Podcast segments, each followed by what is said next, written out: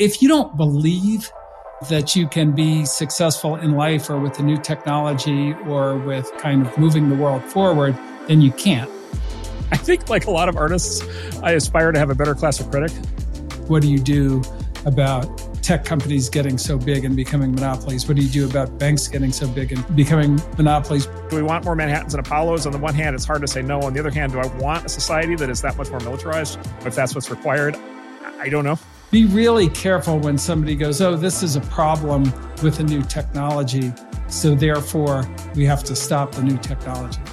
If you listen to the A16Z podcast, I have a feeling you saw our co founder, Marc Andreessen's new essay, the Techno Optimist Manifesto.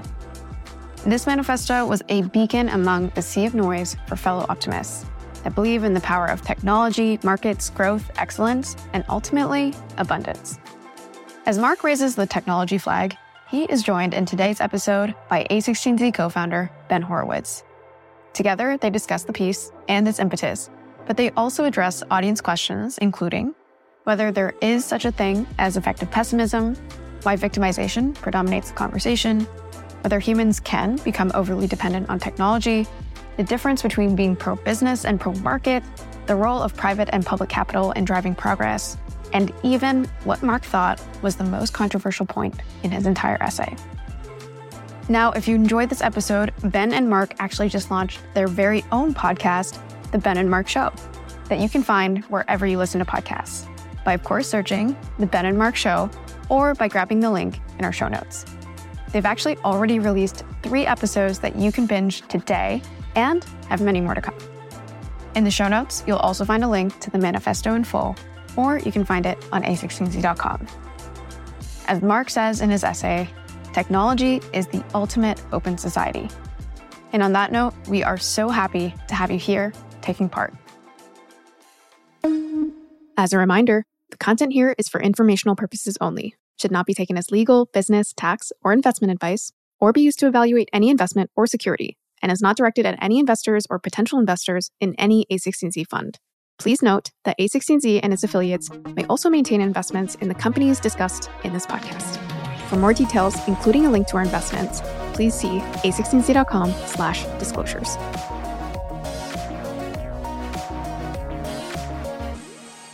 Look, there's the other scenario, and I would just call that one the Cheetos and meth scenario. Right? And PlayStation. and PlayStation, right? And like, and I like Netflix. I'm a fan of Netflix, but like maybe not 12 hours a day. That's the existence of a cow. Yeah. cows are great. Yeah. Um, but like, I don't think we should be cows.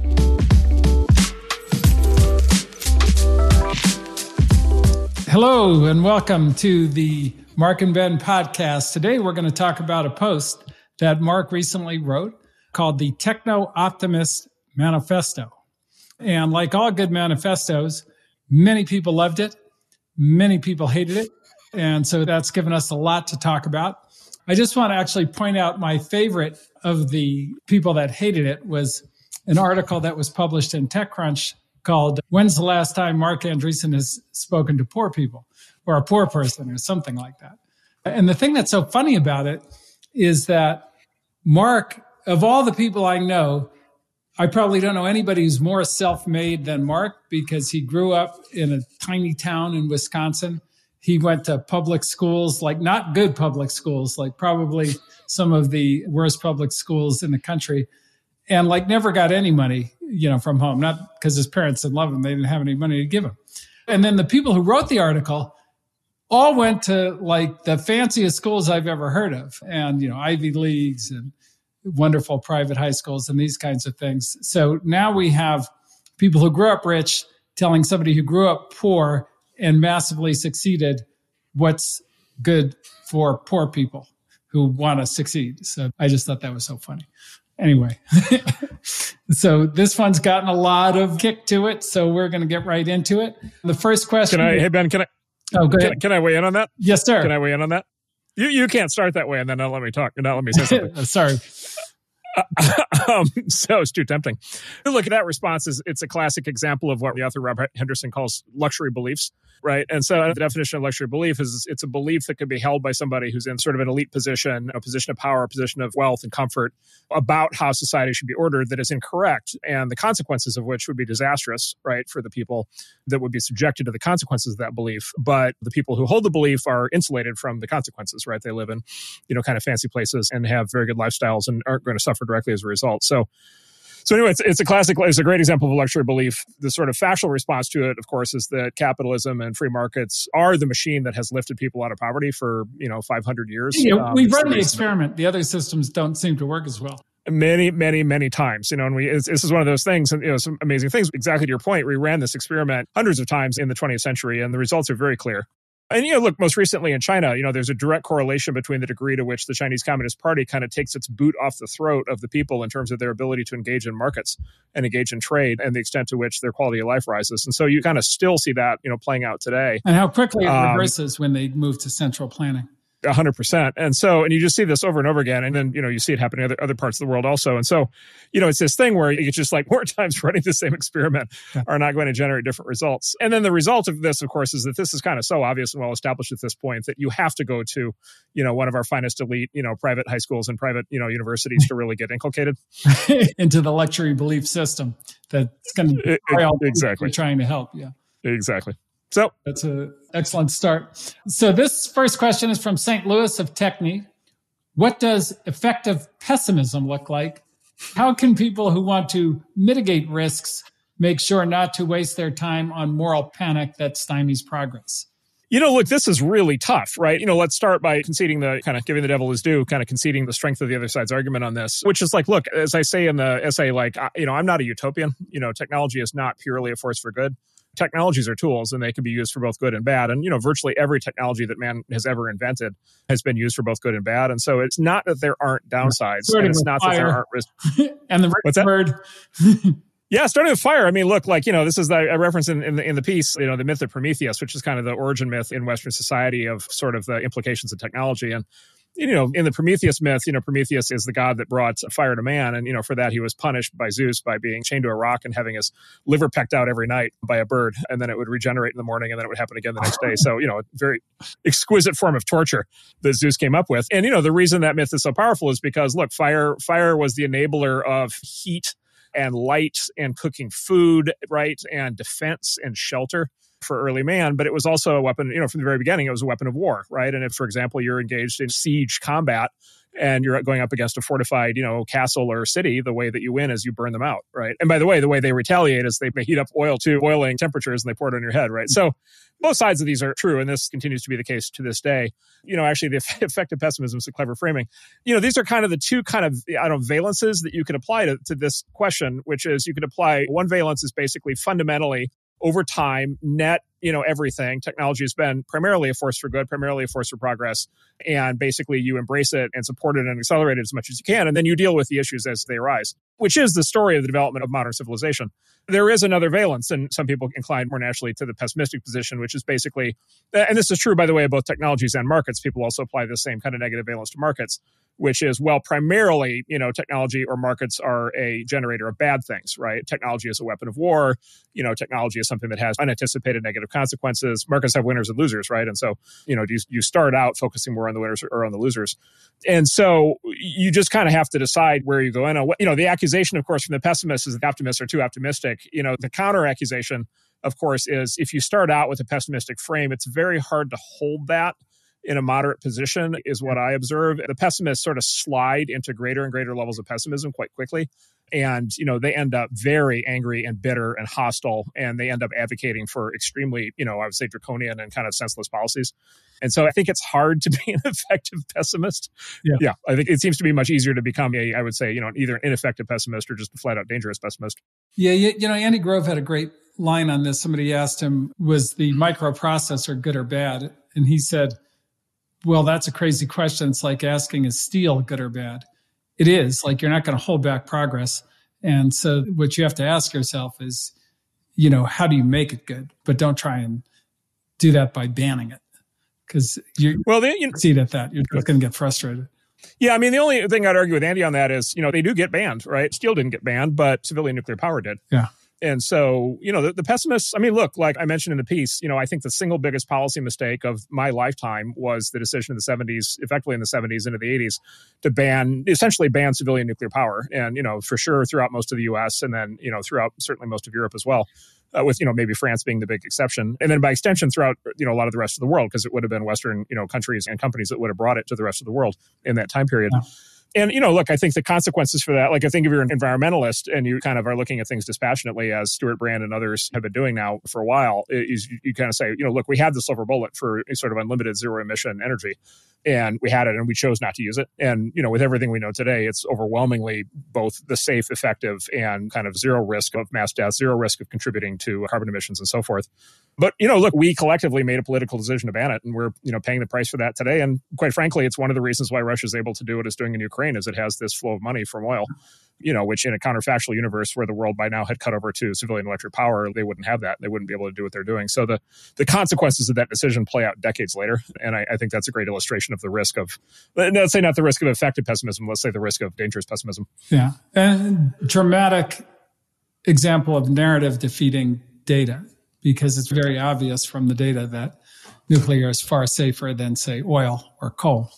All right, second question. And this is from your friend and mine, Shaka Senghor. How can we distribute transformative philosophies like yours to marginalized communities where a culture of despair and victimization predominates?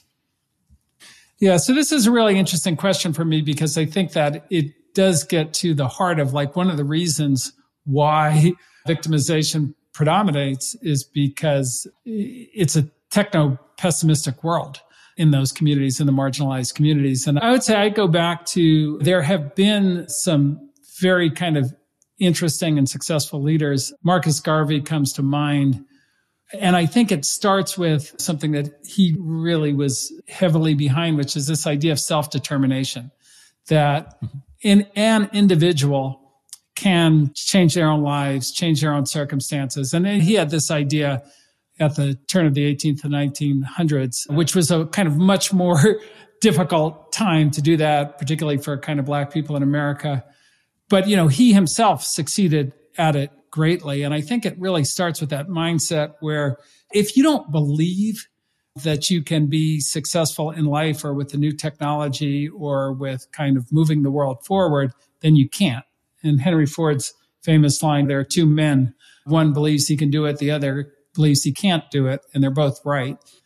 I think is the key to that whole thing is it just starts with the belief that you can succeed. And look, the odds are harder for some than others, but you always end in despair if you believe you can't do it. Yeah, and I just add, building a little bit on the sort of look on the consumption side. So one of, this is sort of one of the amazing things about free markets. Free markets are the most beneficial to the lowest income and the most advantaged, and that's a counterintuitive mind bender for a lot of people who have been trained at elitist to hate, to hate capitalism, but trained in the opposite direction. But the truth is, it's the best for the poorest. It's the best for the people who have the least, and by the least, I mean the least existing wealth, but also the least access, the least social status, right? Who are kind of on the receiving end of, of not a lot of advantage in their lives. And you can kind of look at that on, on two sides of their lives. You can look at that for them as producers and as consumers. So on the production side, markets open up opportunity, right, for people to be able to make their way in the world and for be able to have jobs, be able to make money, and then ultimately be able to support a family. And so again, the counterfactual is not a poor person, right, trying to navigate their way through the hell of a capitalist economy versus somehow in a socialist or communist system they'd be kind of handed everything they need, right? The reality is it's the other way around. It's the more capitalism, the more opportunities are, the more available jobs. the more right, the more lines of yeah right the more lines of work the more openness and freedom and choice to be able to figure out how to succeed and how to make money and what work to do. You end up on the wrong side of a authoritarian or communist regime or a socialist regime or an authoritarian regime right, you are screwed. Like there are no jobs for you, mm. right? Nobody's hiring. There are no private employers. You know, if the state for whatever reason doesn't want to hire you, like you're out of luck. If you're in a disadvantaged class category, if you're in a disadvantaged race, ethnicity, gender, sexual orientation, any of these things, or just political views or whatever, or just that you're poor and people look down on you, like that's it. Like you're done. Like at that point, you're a ward of the state and whatever small amount of grain they want to feed you to keep you alive, fair enough. But like you're not going anywhere right? And that was the story of low income people in most societies over basically the entirety of human existence up to the point of the invention of markets. And so, so that's on the one side. And then on the consumption side, I talk about this also in the essay, is one of the big things that technology does in the free market context is it drives prices down and this is a big thing on inequality and especially income inequality that people I think miss, which is like one form of like determining the level of like income inequality or the, the value of one's income or whatever, right, is to look at it in terms of like, you know, what literally as demarcated measured by units of currency, right? And so I'm either making more money or less money. Look, the other side of that is what is money used for? It's used to buy goods and services. And so if the price of goods and services is falling, that's the same effective thing to you from a standard of living standpoint as if you're getting a national raise. Yeah. Right. And so what markets do and technology does is they drive prices down. And the more they're allowed to operate, the more they drive prices down the traditional way that economists talk about this is they make the observation, which is as follows, which is the Queen of England always wore silk stockings right? Like the super rich throughout all of society, throughout all of time, have always had access to the best of goods and services, the, the best of available food and the best of available healthcare, right? And so forth and so on of their time and place. It was traditionally like that, that stuff was all just silk stockings and everything else, right? Were just completely out of reach uh, of most people. And it, and it is precisely the engine of free markets and technology that bring down prices so that regular people can afford these things as well. Yeah, maybe the most profound example of that is the internet plus the smartphone. Because when you and I grew up, information was kind of an elite thing to get to. And the big reason to go to university was the knowledge was all there. It was in books and libraries and all these kinds of things. And you didn't actually have access to that otherwise. And computers, by the way, also, we didn't have computers for individuals then. Now, at least the kind of poorest people in America, the homeless in San Francisco have better access to information and knowledge than the president of the United States did in 1980, which is unbelievable. Let me give you one other one on that. And I find this totally mind blowing. So, Ben, you remember when we first started working on the internet in the 90s, there was just this sort of endless kind of hand wringing at the time about this concept of the digital divide. Yes. Right. This concept of basically digital technology, the internet, computers, PCs, and the smartphones were going to basically widen inequality because it was basically well off people that were going to have them and then poor people wouldn't. Right. And then this was maybe the, the effective pessimism of its time as people were very worried about that.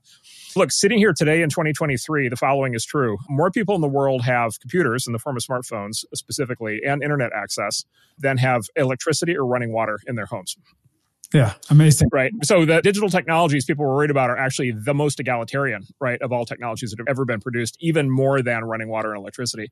So, I mean, we should still be worried about like literally the gap in access to fresh water, like more than the gap in access to the internet. And again, there, there, the there's exactly divide. one, mm-hmm. the water divide, right? The electricity divide is like still a thing.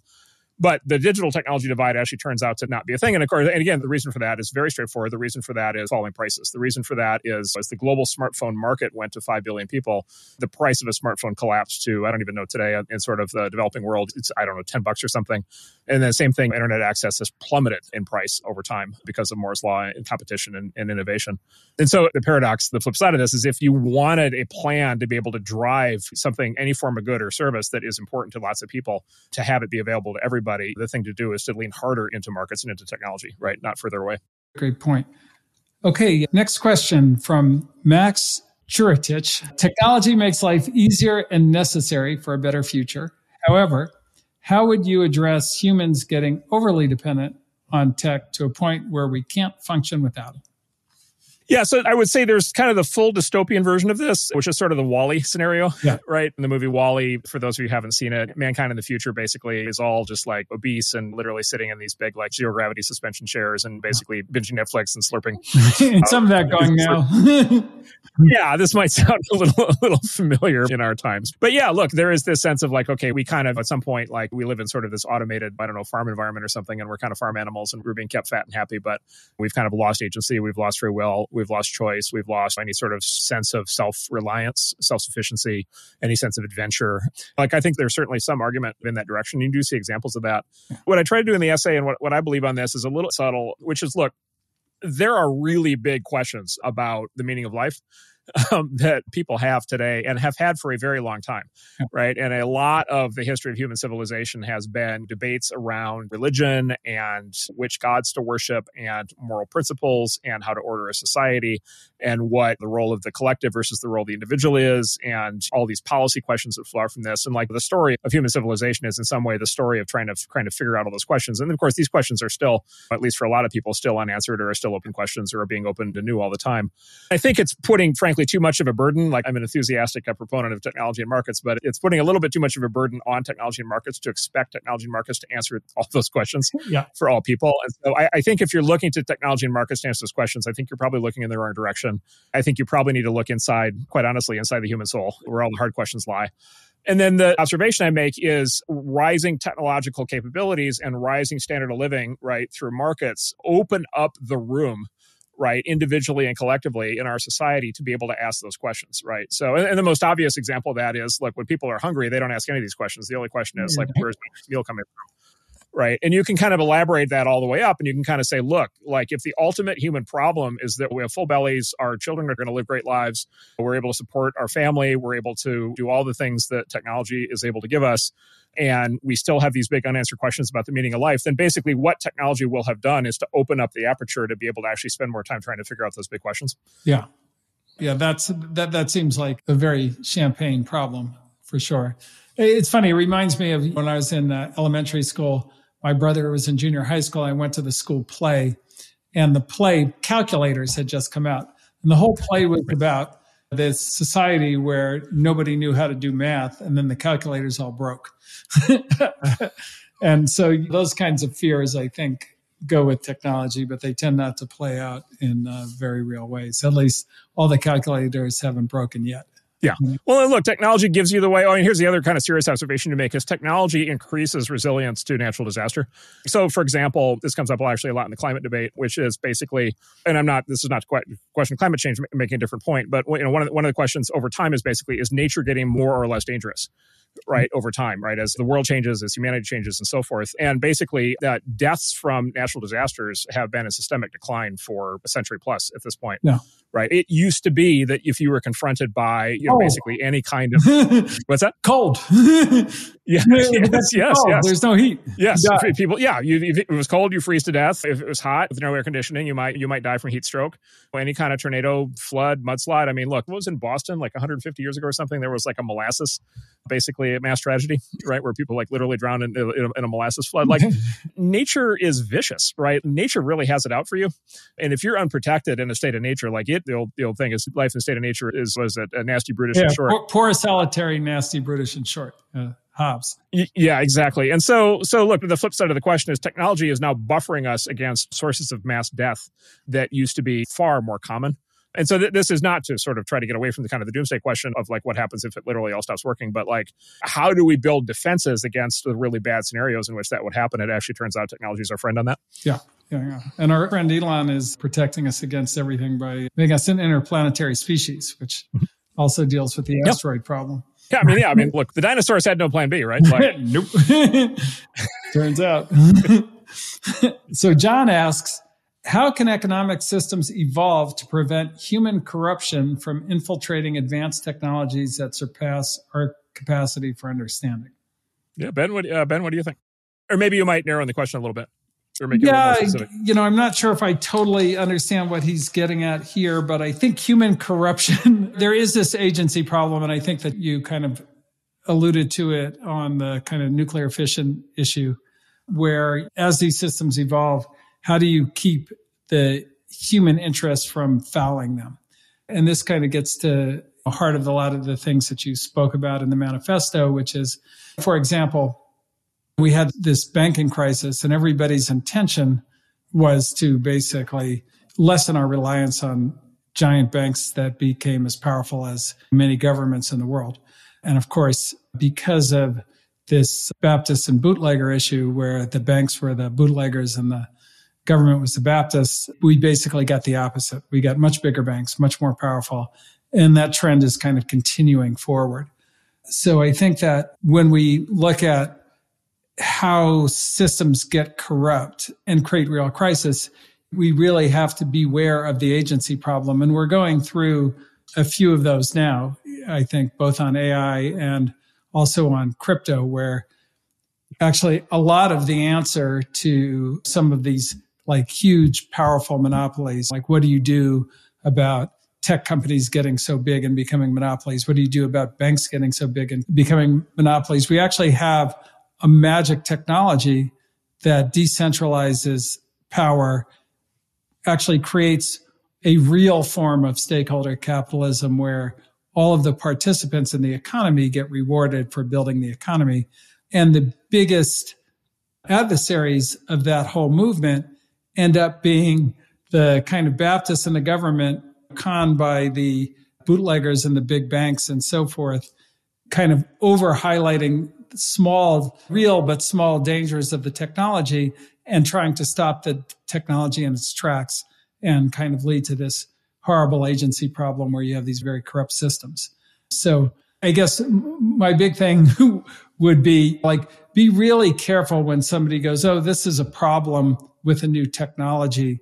So therefore we have to stop the new technology. Like that, I think is the pattern that's repeated over and over again and hurt us so badly on energy and it threatens to hurt us on intelligence and threatens to hurt us on decentralization. Yeah, that's right. Yeah, one of the ways to think about this for people who haven't run into this in their lives is there's a fundamental difference between pro business and pro market. Yeah. And they sound like they're the same thing and they're not. Because pro business kind of begs the question of which businesses and then sort of, okay, what's the structure of the market? And are we talking about like yeah. Right, exactly. Are we talking about lots of companies having to compete and earn their way in the world, or are we talking about ultimately crony capitalism? And basically, this is the pattern of basically what happens. This is kind of the point of the, the Baptist and bootleggers idea of what happens, which is basically a new technology, something changes uh, in the world. You have big incumbent companies that very much are opposed to that change or want to control it and want to control and want to lock it down. Yeah. And so what they do is they go to the government and they basically say, "Oh, you need to regulate this," and they don't go in and say, "You need to regulate this for our benefit," because they would get laughed at. yeah. so what they say is, "You need to regulate this." That'd be a dead giveaway. Know, yeah, that would be a dead giveaway. So instead, they say, "You need to regulate this to protect basically the little people." But what they're shooting for, 100% of the time, what they're shooting for is basically government sanctioned barriers to competition for themselves. Yeah and I would even argue, like, I'll do a little effective pessimism. We don't in America today, in most industries, actually live in what you call a free market system. We live in more of a captured kind of big business cartel ecosystem and and you look just across sort of sector after sector and what you see are sort of two or three or four companies that have you know overwhelming market share in each sector and generate you know an overwhelming percentage of the profits and have this extremely incestuous relationship with the government. By the way often to the point where they're actually writing their own regulations right? Like it, it's their lobbyists actually writing the regulations. It's the industry groups that they run well the, the classic okay, example is that's the majority of regulations works works exactly that. yeah that's right and of course and then there's this other form of corruption right which is the revolving door which is like okay if you're a regulator it is extremely tempting just out of pure self-interest to kind of do what these big companies want because they'll hire you right after you're done doing that and so this is sort of this corruption after the fact that happens with the revolving doors so basically, you could be pro business and be completely in favor of all of that, right? Because it is still businesses doing everything at the end of the day pro market right says no none of that what i just described is acceptable. That's not how things should work at all. The mm-hmm. last thing any government should be doing is giving any particular company some special right or privilege some ability to block out new competition. And in fact what you want is more competition. You want more competition more markets more capitalism as actually the answer to that precisely to keep the big companies from basically just taking over and not having to compete anymore. Yeah you know 100% and actually that leads very well into the next question, which is how exactly will markets prevent monopolies? Please elaborate yes. on your point. And I think this is so key because, look, the nature of companies, even monopolies, is that the older and larger they get, the less adaptive they become. And we, we look, we've seen this with Google, who invented most of the new AI technology and then was a little bit asleep at the wheel when OpenAI released GPT, they missed it just because like they're big, they're complicated, they're slow, they're not as good anymore. And so if the new AI companies are free to compete, if open source AI is free to compete, then all of the sudden that's the best kind of way to break that monopoly. Similarly, there's a lot of chatter on like social networking monopolies and banking monopolies and these kinds of things. And again, we already actually have a technology that's a great insurgent technology to defeat those monopolies. And the thing that prevents that is, as you say, not a pro market, but a pro business. a pro very specific business, businesses that have enough money to bribe, corrupt, lobby the government into creating regulations that prevent the new company from competing. Right. That's right. And we're, we're seeing a lot of that right now.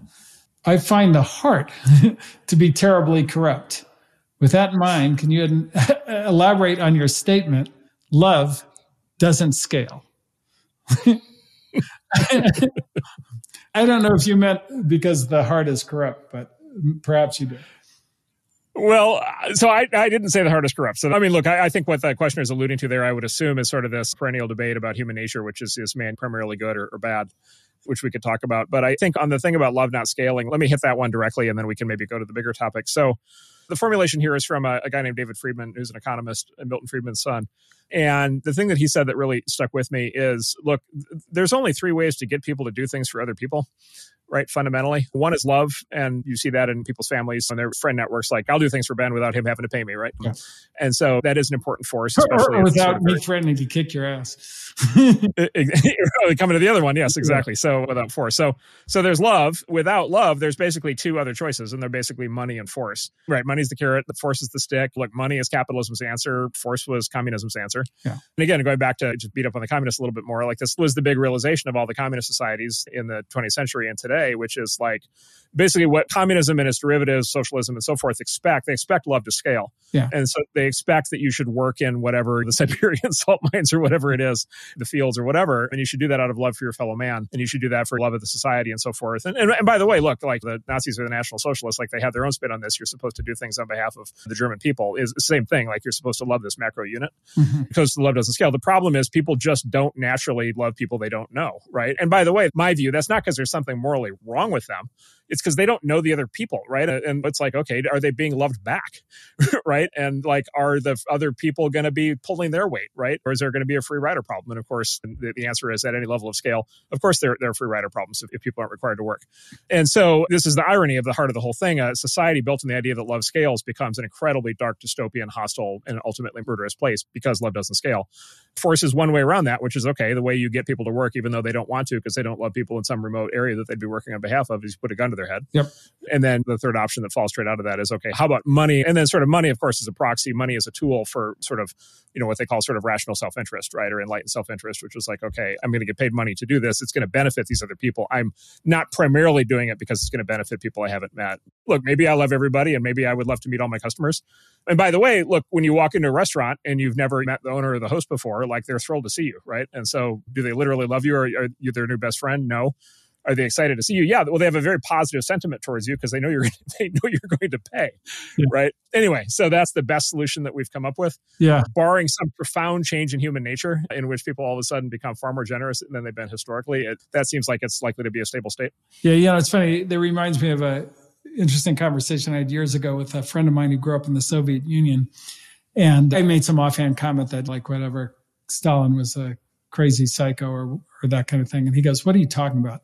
Stalin was very rational, very smart. Go back, read what he wrote, look at his speeches. He was super systematic thinker, very intelligent. I was like, well, like what went wrong? Why did he kill 20 million of his own people? And he just said, when you take away the carrot, all you have is stick. Right. And that is so true. And I think a lot, you know, that's a lot of the point at scale. In your family, yes, you can run a communist family. You can even run a communist kibbutz at that scale. It, it can work for sure. Yeah, that's right. Hayek made this point, and Deirdre McCloskey has made this point also, which is like, look, we do live in a superposition of the two systems, right? Because like you don't want to be the asshole who like you know runs your family like it's a capitalist enterprise, like you charge your kids for you know, for rent, like for sleeping in their bunks when they're eight. We all grow up, and and in our family and friend environments, like we're all communistic in that context, right? But then there's this kind of schizophrenia to it, which is like, okay, we go out into the world, and the world doesn't act like that, and all of a sudden there's a different way to exchange and a different way to relate. And so I think ultimately, you know, the answer lies in the superposition of the small and the large. And let's just say, yeah, the people who are too abstract on this, I think, get derailed. Yeah, I think, um, I think that's the exact point that everyone gets confused on because who want want the country to run like their family? That would be so much better. The problem is it's impossible. Yeah. Next question. This is actually one that I think a lot of people have from Morton. How do you see private capital versus public research budgets when it comes to fundamental progress? Aside from AT&T's monopoly that drove Bell Labs, I have yet to see systemic technological progress from private investment. I think I would disagree with the last part, but I'll let you start.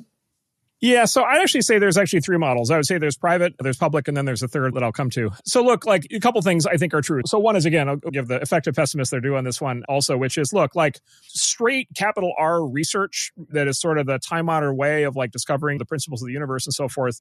The best of that has no idea if or when it will ever commercialize, right? Because by definition, it has no idea whether or not the experiments will even pan out right? Or the theories are even correct. And so there is this kind of research that historically has been publicly funded. And look, in the US, we have had these agencies like the National Science Foundation that have done a lot of that for a very long time. And whatever issues NSF has, if you look at the totality of spend in their existence and then the results, you would say, yeah, that was absolutely an outstanding investment from a societal standpoint. Right, right. Very long um, time and investments, yeah. Yeah, that's right. And again, to be an effective pessimist, a lot of that research may not have been research that would get done by private companies. Look, on the other hand, I think private companies carry their weight more than people think. And look, part of it is the questioner alluded to Bell Labs, but there is this thing that happens when these companies you know, th- when the best of the big companies get big and powerful, they do more of this. They open these labs, right? And so AT&T did it, IBM and Hewlett Packard and, and Google and Microsoft and many others across many industries have done this. And I think, quite honestly, part of that is PR yeah. for them. They like to show that off. I think part of that is look, they start to think in terms of longer time horizons and they do want ultimately new products at some point. Yeah. Part of that is it's a recruiting and retention exercise to get the best and brightest technical minds to stay there is to tell them that they can do research and publish their research. And so there is that. And look, Ben, you mentioned like, look, the breakthrough on AI just came out of Google, right? It came out of a private company, yep. which is a great example of that. So yeah, look, there's some it, tension it, it there. You know, look, quite a few researchers out of academia to pull that off. They did. And in fact, that's been a long running source of tension actually between the tech companies and the universities for the last 15 years or so, which is as these new tech companies have built these big research labs, they have pulled a lot of the good faculty out of the universities. And by the way, that process I think is accelerating in AI specifically because the capital needs to actually do modern AI are so big that actually universities can't afford to do it right now. So you get this kind of issue of like, are you draining the universities of their remaining competent professors and leaving only the other kind? And you could debate it. We could have a long debate about the pros and cons of public versus private. There is a third model, and this is the one that people often talk about, you know, as sort of an aspiration, which is this idea of these very large societal projects. And in, in the US, you know, we talk in particular about the Apollo project and the Manhattan project, right? And we say this is kind of a frequent lament from kind of declinists, right? Which is why can't we have more Apollo projects and Manhattan projects? But I think that's actually a third model, and the third model is military and militaristic, right? Manhattan was just a straight up military project, right? To build sure. a bomb run by the military. Apollo was a sort of a civilian thing, NASA, but it was in the context of a military arms race with the Soviet Union and a technological arms race with the Soviet Union in a much more militarized society than we have today. Yeah. And of course, when the military gets involved, two things happen. One is they can do things at speed when they really want to, because they just tell people what to do. And then also they get access to a lot of money when things get rough. Yeah and so personally, I go back and forth a little bit on this. Is like, do we want more Manhattans and Apollos? On the one hand, it's hard to say no. On the other hand, do I want a society that is that much more militarized? Mm-hmm. If that's what's required, I don't know. Yeah, that could. Like, what would that mean for what is happening in the world if we get back to the point where we're as militarized as we were in 1941, right, or even 1960? Yeah, no, it's actually one of the great things about the modern world is we have so many fewer wars, and that's a smaller scale, and every war is still horrible look, and hopefully that continues, right? Yes. Okay, here's a uh, good, simple question from Tux. How do you bridge the gap between being anti statist and supporting America First policies, or maybe yeah. American dynamism as we do? Yeah, so I look, I think that all these things end up being a question of power and how it works. So the extreme form of statism is communism, where 100% of the power is in the public sector and no power is in the private sector. And that has the issues that we spoke of. I think that no public sector can quickly go to anarchy. And that's not, at least not something that I would advocate for. So I think, look, as a society, we kind of have this collective, there's a certain amount of collectivism in shared values, shared morals, what's okay what's not okay. In America, we have things like freedom of speech, freedom to be who you are, kind of, and we're very anchored on these kind of free society ideals. And you need, you need a state to do that. At least I believe. I think there are probably some people that don't believe that, but you need a state for that. And preserving that, those values and that way of life is extremely important. And that's primarily the role of the government with all of us citizens participating. And we try to participate in that through our American dynamism efforts. And that's important. So when I say I'm anti statist, I'm really saying I'm anti communist and anti too much weight on the public sector at the expense of free markets and basically freedom for the citizens. Yeah, Ben, I think you probably mean broaden out anti-communist also, or by extension, anti-authoritarian.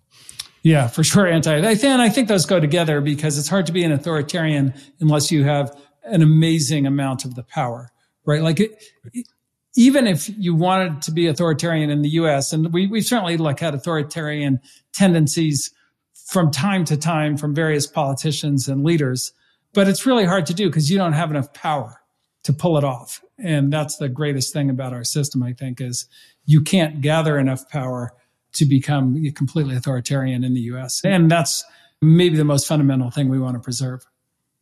Zach T, can you further define the law of accelerating returns and how it may play out in the future? So I think it's, I never know whether to use this as a, it's such a great metaphor. I'll go ahead and use it. So it's a, Paul Romer uses this metaphor. He says, ideas have sex. Let's say ideas reproduce. They go through the same reproduction evolutionary process okay. uh, as living organisms. That's different than having sex, by the way. yeah, you're right. Okay, that's society bad. now that we have birth control and all these things. longer, longer form of, is, is probably better. So the argument is basically ideas beget ideas. Mm-hmm. in quite the same way that people beget people. So basically, it's like the more ideas that you have, the more combinations of ideas you can have. And those combinations of ideas are themselves ideas. And then based on that, then they can further kind of replicate, you know, they can kind of crossbreed and have offspring. And, and you, you see this anytime, of course, you're building any kind of technological product is you're pulling in ideas from like all over the place.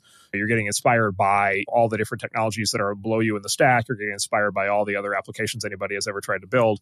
You're getting inspired by all kinds of things. You know, look, AI is inspired by the neural structure of the brain, quite literally, right? Deriving from biology, crossbred over into computer science and mathematics.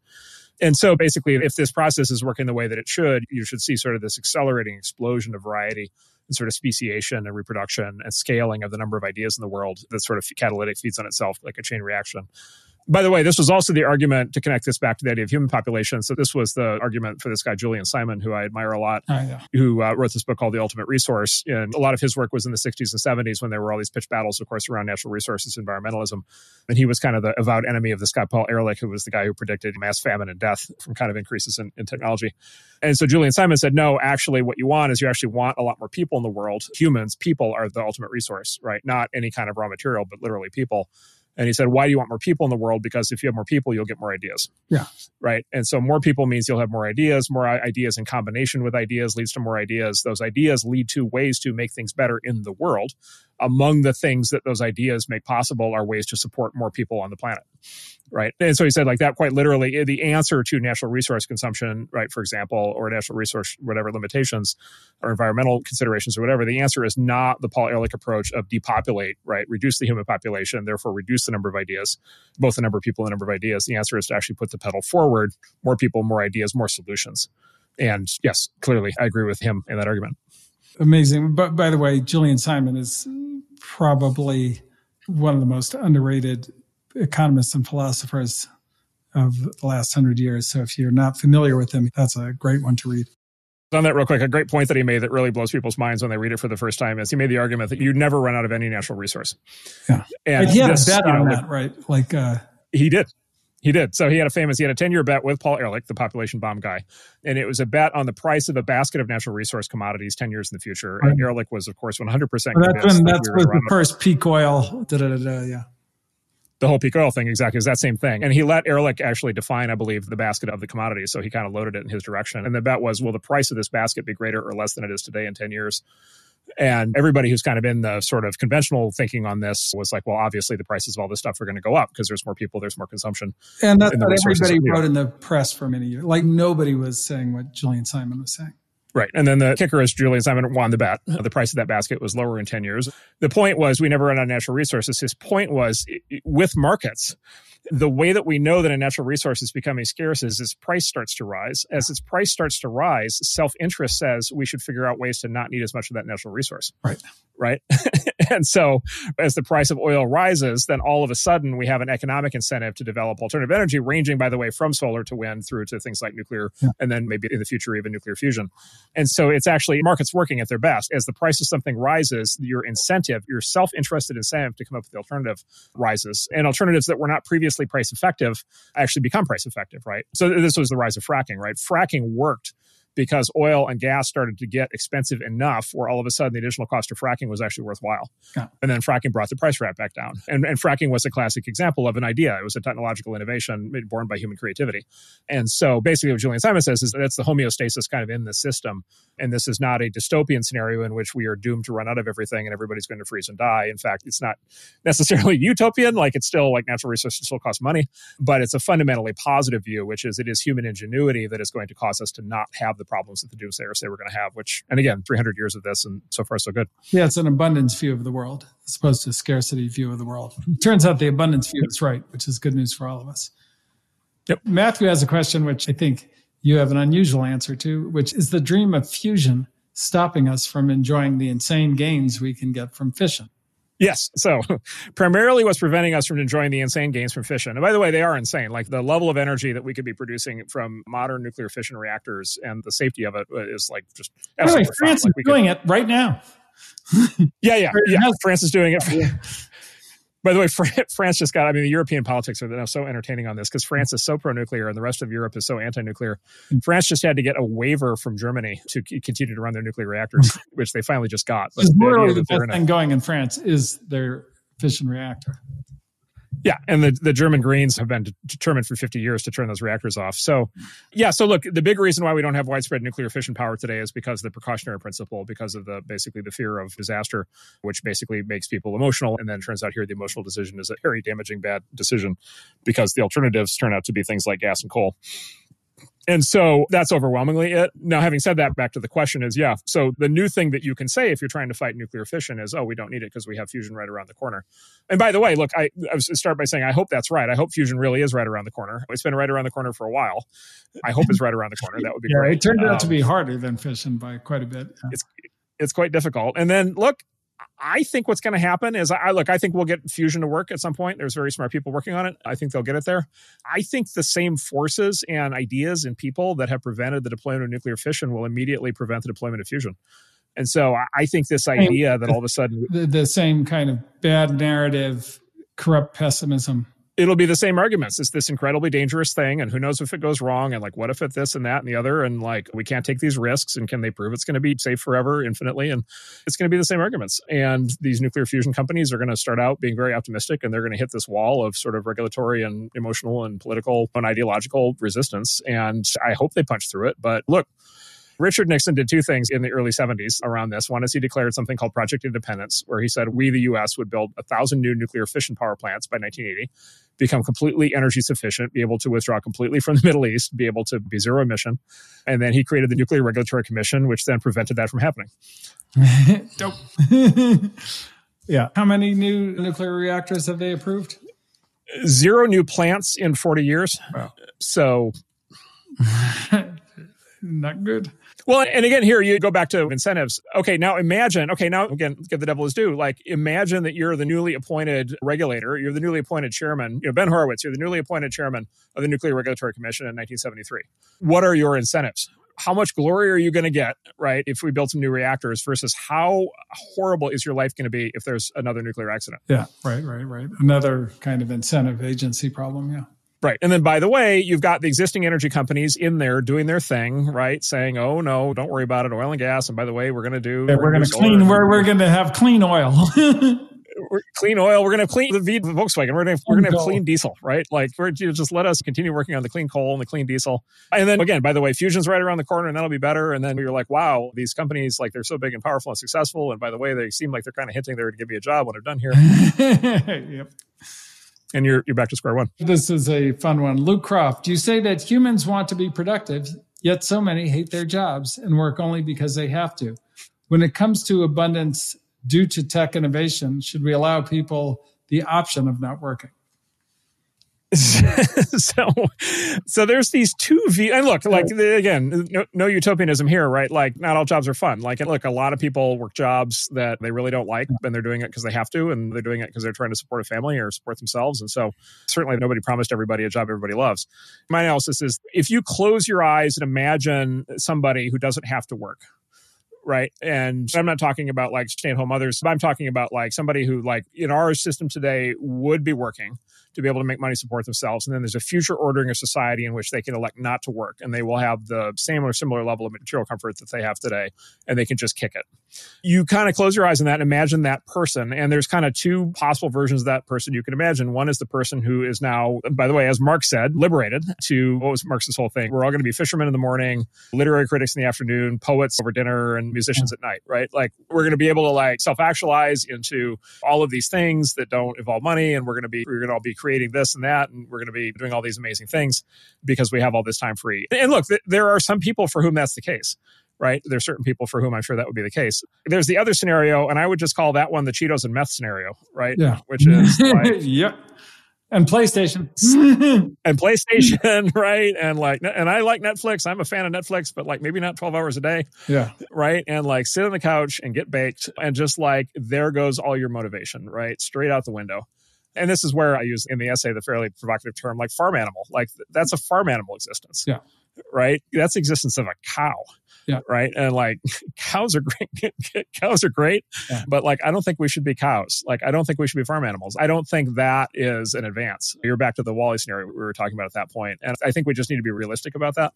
And again, this is very much one of these luxury belief things where kind of the class of people who imagine themselves as being the poets in the morning, fishermen in the afternoon, musicians at night, think that's a generalized. And maybe that's true for them, by the way. Maybe if you went to one of these Ivy League universities and you hate your job as a barista and yeah. you'd be much happier and you'd be writing poetry if you didn't have to do your day job, maybe that's true for them, right? But like the consequences of that misjudgment, if that's wrong on the other 8 billion people, I think are very profound and possibly extremely negative. Yeah, and, and actually, we've run this experiment in the U.S. to some extent, and I've been studying this more lately. But you know, perhaps there were a lot of kind of bad things that happened with the Pilgrims and the Native Americans. But I think the worst thing may have been the reservation system, at least the longest lasting.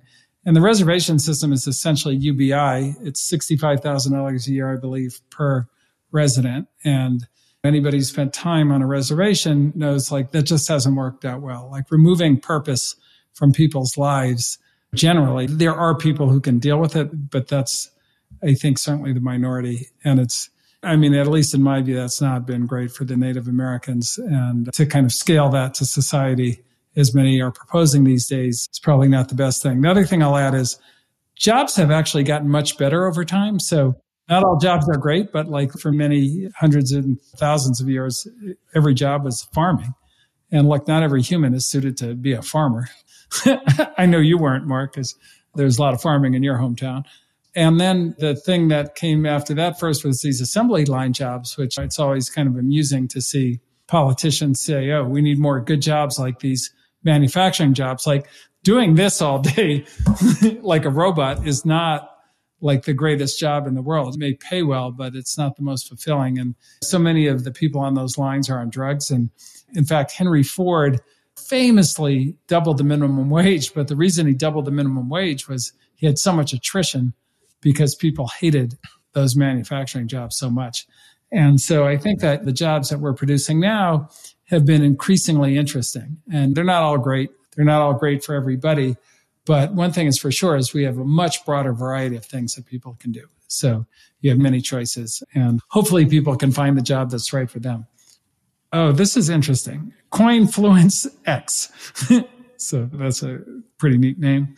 How do you perceive the contrast between rigorous technological and mathematical education seen in countries like China, which emphasizes relentless advancement with evolving educational paradigms in the West, which prioritizes intersectional perspectives and social values? Yeah, Ben, why don't you uh, start? I agree. That's a that's an interesting one. Yeah, I mean, I think that it's tricky, you know, like, and then it's been a long time since I've been in school and my children are all adults. So I'm a little far away from the actual thing that's happening in schools now.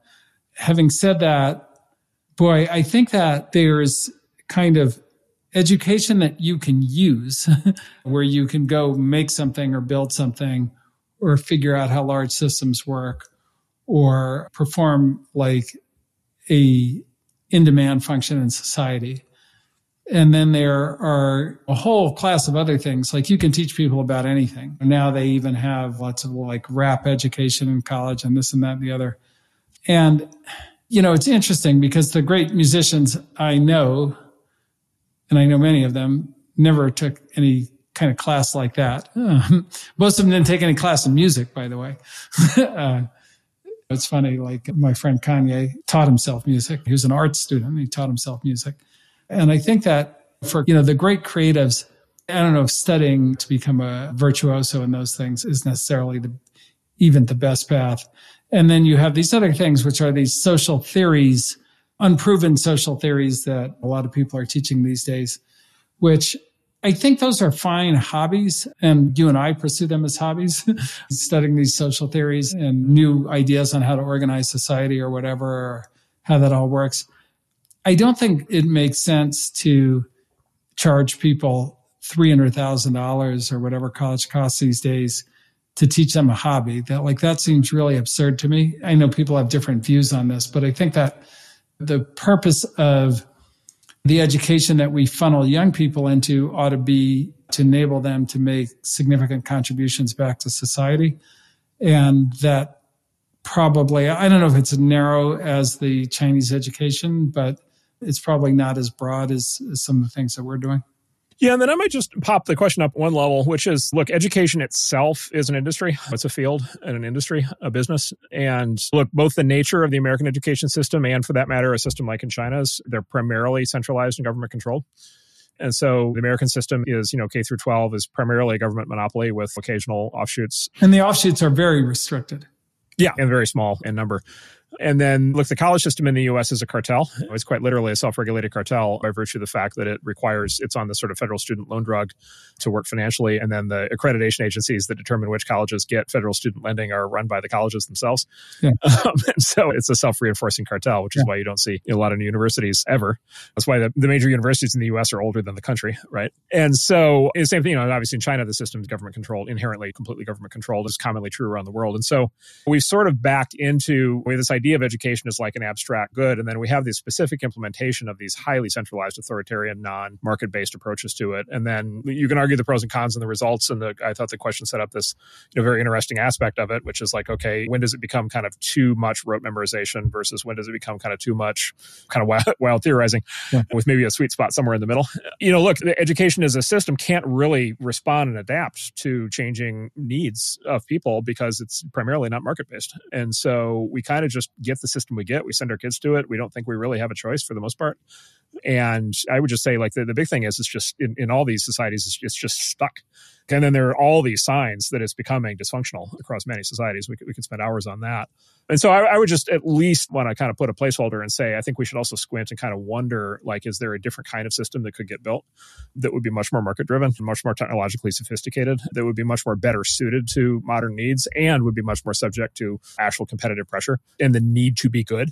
There are some very good education startups working on this, and there are some very good charter schools, and there are some very good new startup universities. And so there are some people taking swings at this, but at a macro level, like we're not there yet. And I think maybe we should think over time about trying to get there. Yeah, and that's interesting because we are in the middle of this very interesting crisis, the student loan crisis, and President Biden has kind of proposed, and I, I don't know how much of it has actually gone through all the legal objections and so forth, to kind of forgive some portion of the student loans. But the interesting thing about that is that's kind of the ultimate treating the symptom and not the cause because why can't any of these students pay back their loans? And the obvious answer is college isn't worth the money you pay for it. And then it doesn't right. translate into a job that enables you to pay back what you borrowed to do it.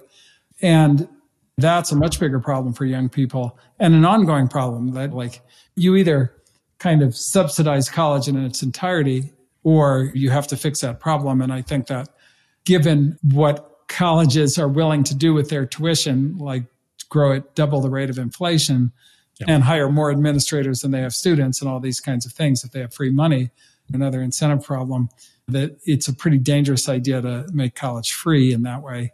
We do need a better mechanism for sure. Maybe now's the time. Hopefully. Okay. Sam Arnold, to what extent do you believe we really control what technology does after its release?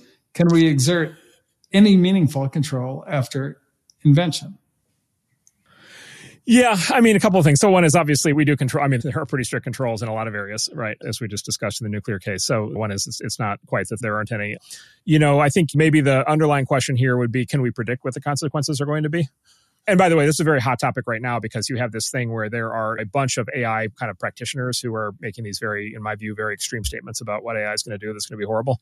And there's this very strong temptation on the part of people to make what seems like a very logical kind of assumption, which is that the people who invented the technology are in the best position to be able to predict what happens with it afterwards, and then are presumably also going to be in the best position to propose whatever regulations or controls are required to prevent those things from happening. Yeah. I have not in my life, and I have not in my reading of history, seen a lot of examples where the inventors of technology are very good at this. Yeah. The example I like to cite is Thomas Edison invented the phonograph, and he was completely convinced that the use case for the phonograph was going to be to listen to religious sermons. He was a very pious man, and he took religion very seriously. And he just assumed that if you owned a phonograph, the point of it would be you'd get home at the end of a long day at the office or in the factory, you'd kick off your shoes, put in your slippers, and you'd have your dog by your side, and your kids gathered around, and you would put on religious sermons. You wouldn't have to hours. go to church and bother with all those people, which for Thomas Edison was a big thing. exactly. And by the way, and then you can do this every night, right? You didn't have to wait till Sunday. This is great. You can do this all week. And I don't know, like, look, a few people do that. Most people don't. Most people listen to music. And Ben, you'll recall that what was the, the first form of music that went kind of was kind of the big hit hit genre of music on phonographs was jazz. Oh, yeah, yeah, sure. And you'll recall what people said about jazz at the time. well, they said many things, but it, it, it wasn't real music. Yeah, yeah.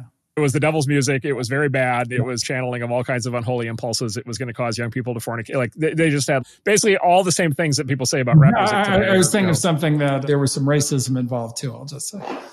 Oh, of course, it was absolutely. It was. It was going to be. Yeah, all of a sudden, you it's a channel for these black musicians to show up in the homes of white people. Like, no, no question. Right. And so, so anyway, like it turned out that people had like all kinds of issues with the technology. It just turns out they weren't remotely the issues that Thomas Edison predicted that they would have.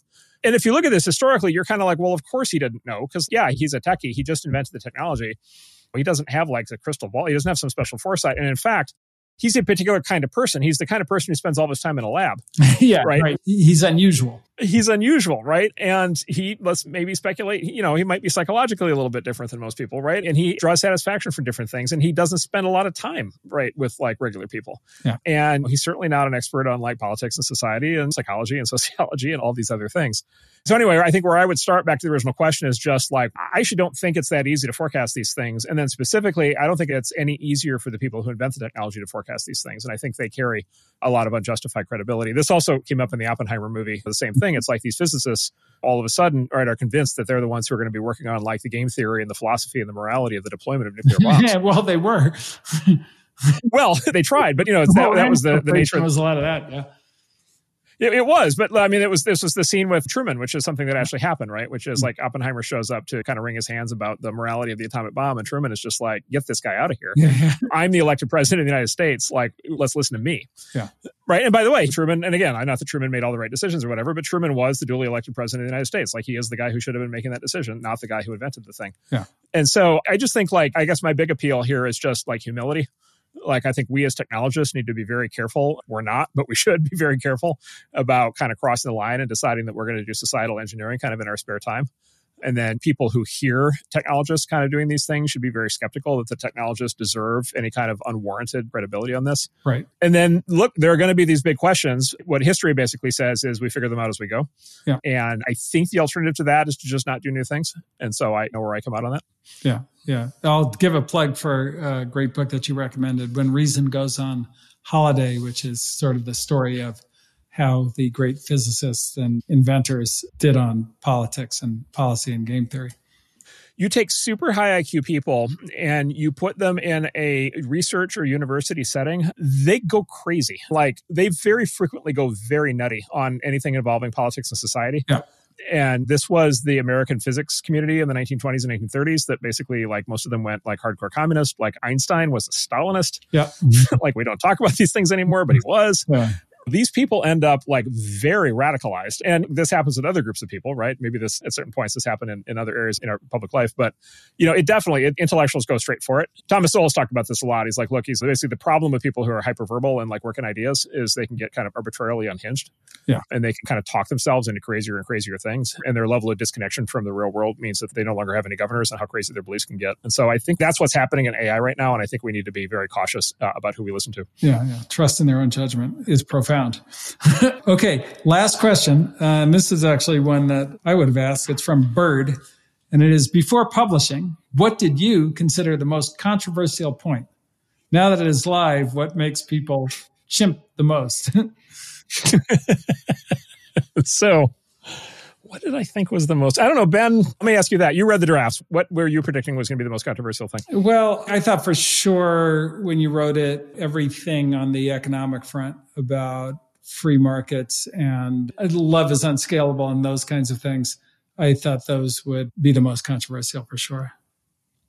Those are kind of time honored crowd pleasers when it comes to making people mad. Yeah, yeah. Like um, they, they, it's just like the nature of humans that they disagree on that. That's a good question. I don't know. Yeah, I would say I don't know. Like, and Ben, you tell me if you think I'm missing this. I think most of the attacks. I think, like a lot of artists, I aspire to have a better class of critic. So this is one of these things in the modern climate. Like a lot of the attacks have been on me, yeah, more than on the ideas. Right, right, right. And if I were including the one that you started out with earlier, like the smug interpretation of that on my part would be, wow, the ideas must all be great if they're reduced to just attacking me. yeah, um, ad hominem attack. Yeah, like if that's all they've got, like I, I, must have otherwise made outstandingly excellent points, and they must not have counter arguments. I would just tell you, I would love to see more. There have been a few, but I would love to see more substantive responses that are legitimately like carefully thought through. I agree with that. I mean, I think you've gotten a lot of emotional reaction. I mean, I think some of the more thoughtful ones are just probably on a misinterpretation of what you said, which is some people interpret it as technology gone wild, like the girls gone wild video of the whatever era that was. It's like technology gone wild, just like let it roam free. And which wasn't what you were saying.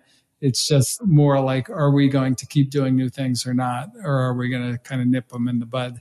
The way we did nuclear fission. But like you build something, you've got bugs, you've got issues, you have the internet's had crime on it since like the very, very early days. And we keep working on that. But the benefits of the internet outweigh the negatives and these kinds of things. And I think people wanted you to be more on one hand on and on the other hand, but it's a manifesto. So you don't do that in a manifesto.